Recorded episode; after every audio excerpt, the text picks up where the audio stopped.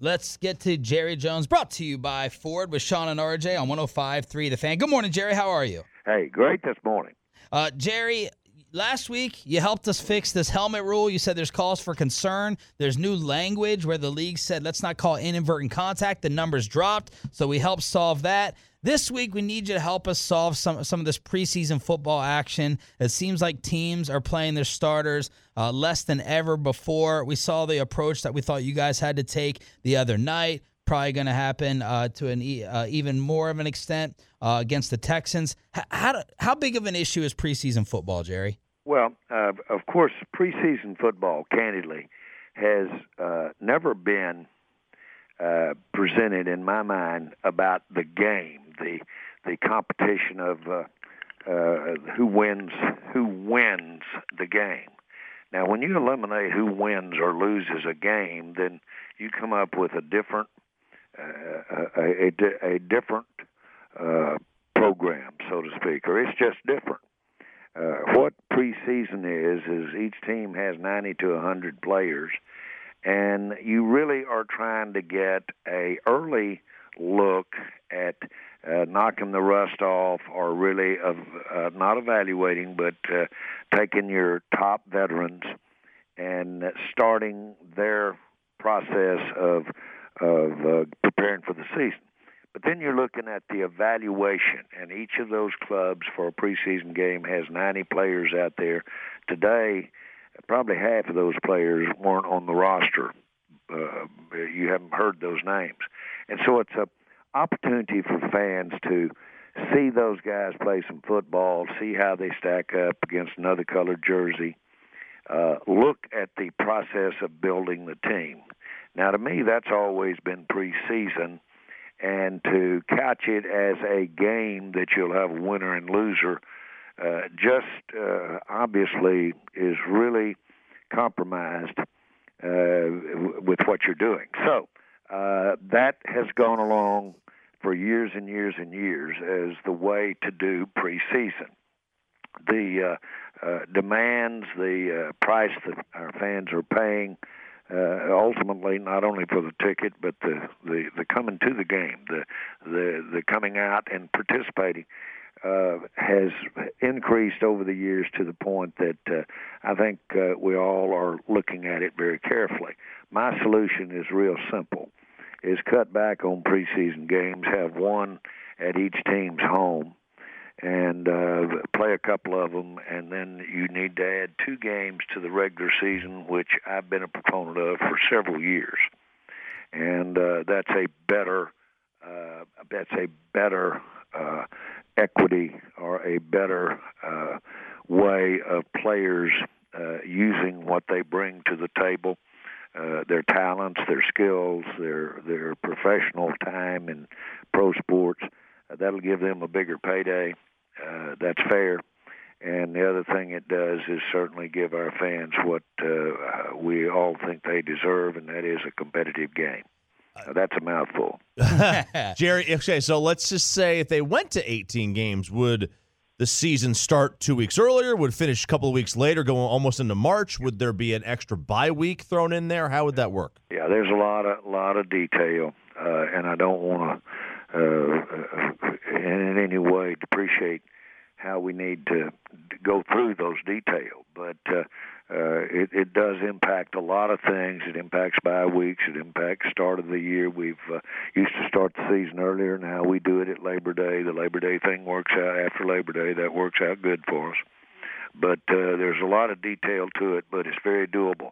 And I think that, uh, candidly, it's uh, uh, it, it's probably physically better for players uh, than it is to uh, have the longer preseason, the longer practicing.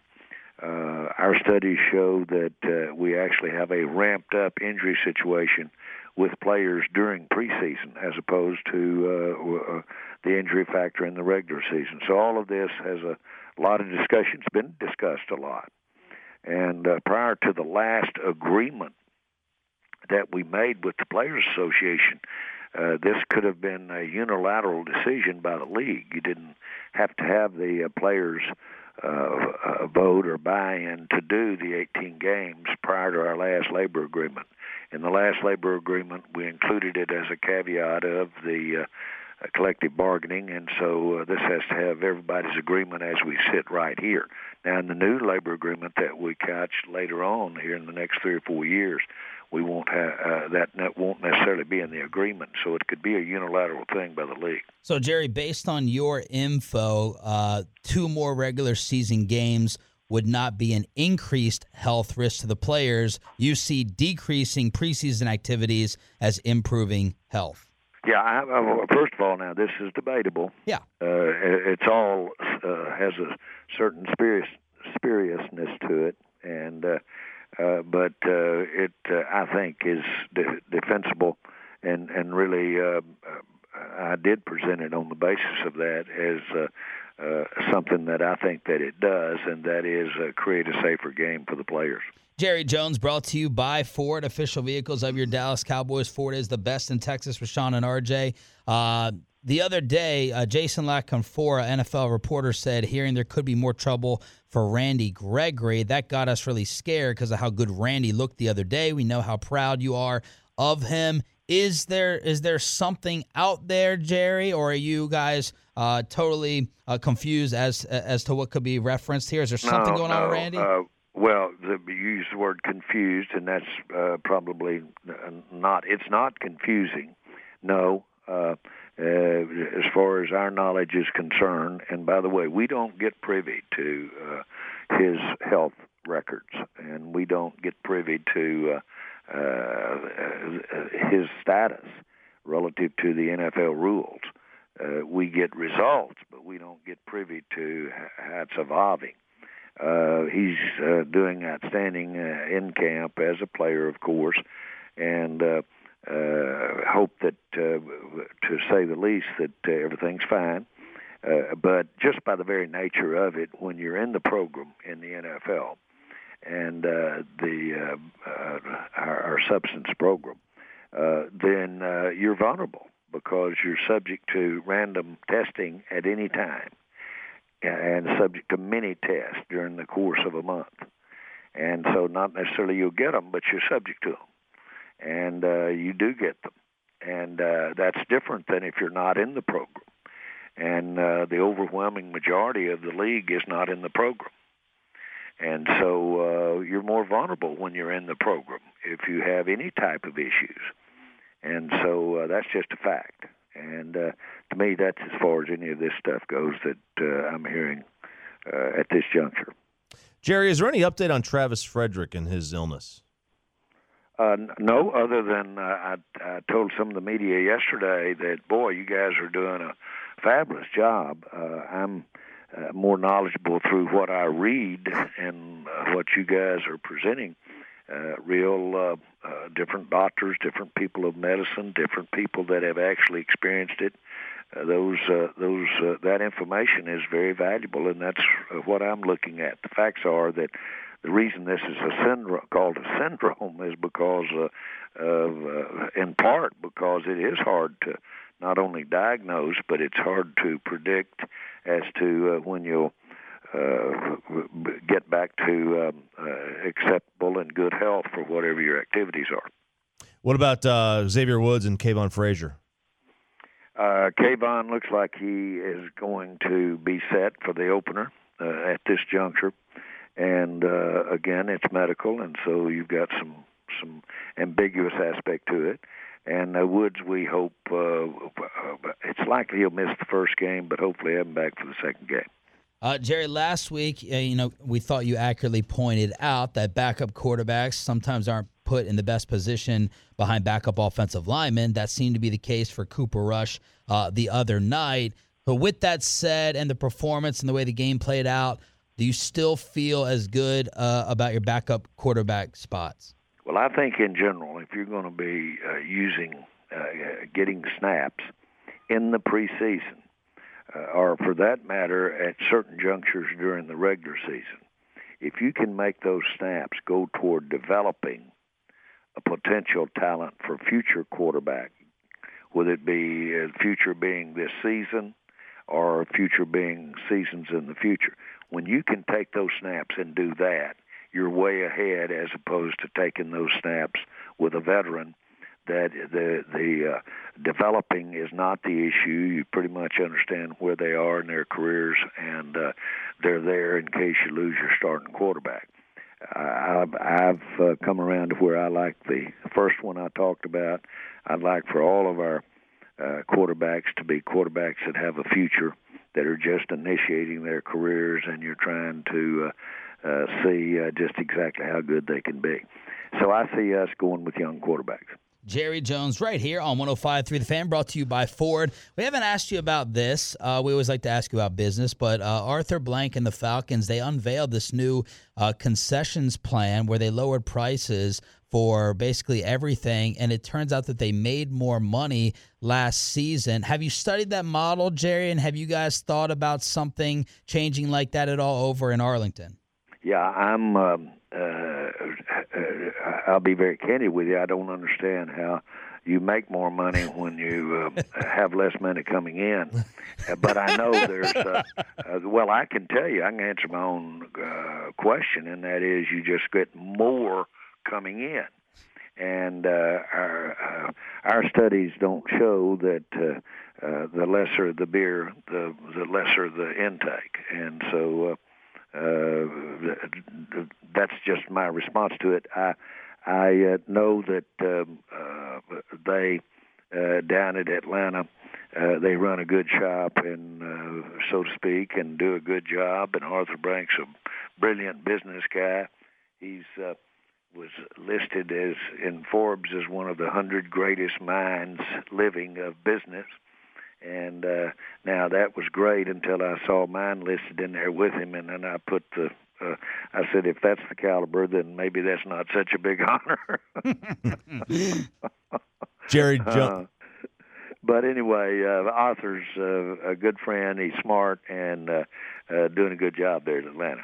Jerry Jones joins us here on 105 through the fan. We read an article uh, uh, on the Ringer talking about a book that was written, and the author had a comment uh, from you in there talking about, you know, would you trade in a Hall of Fame for another Super Bowl ring? Uh, and we were, you know, we, we were both talking about this, and we understand, you know, the, the, the where where you're coming from on this, and you know, the Hall of Fame is what it is, and you can't take either one away from you. Uh, you kind of want to set the record straight on where you exactly stand and, and, and, and what your thought process is going into your thinking.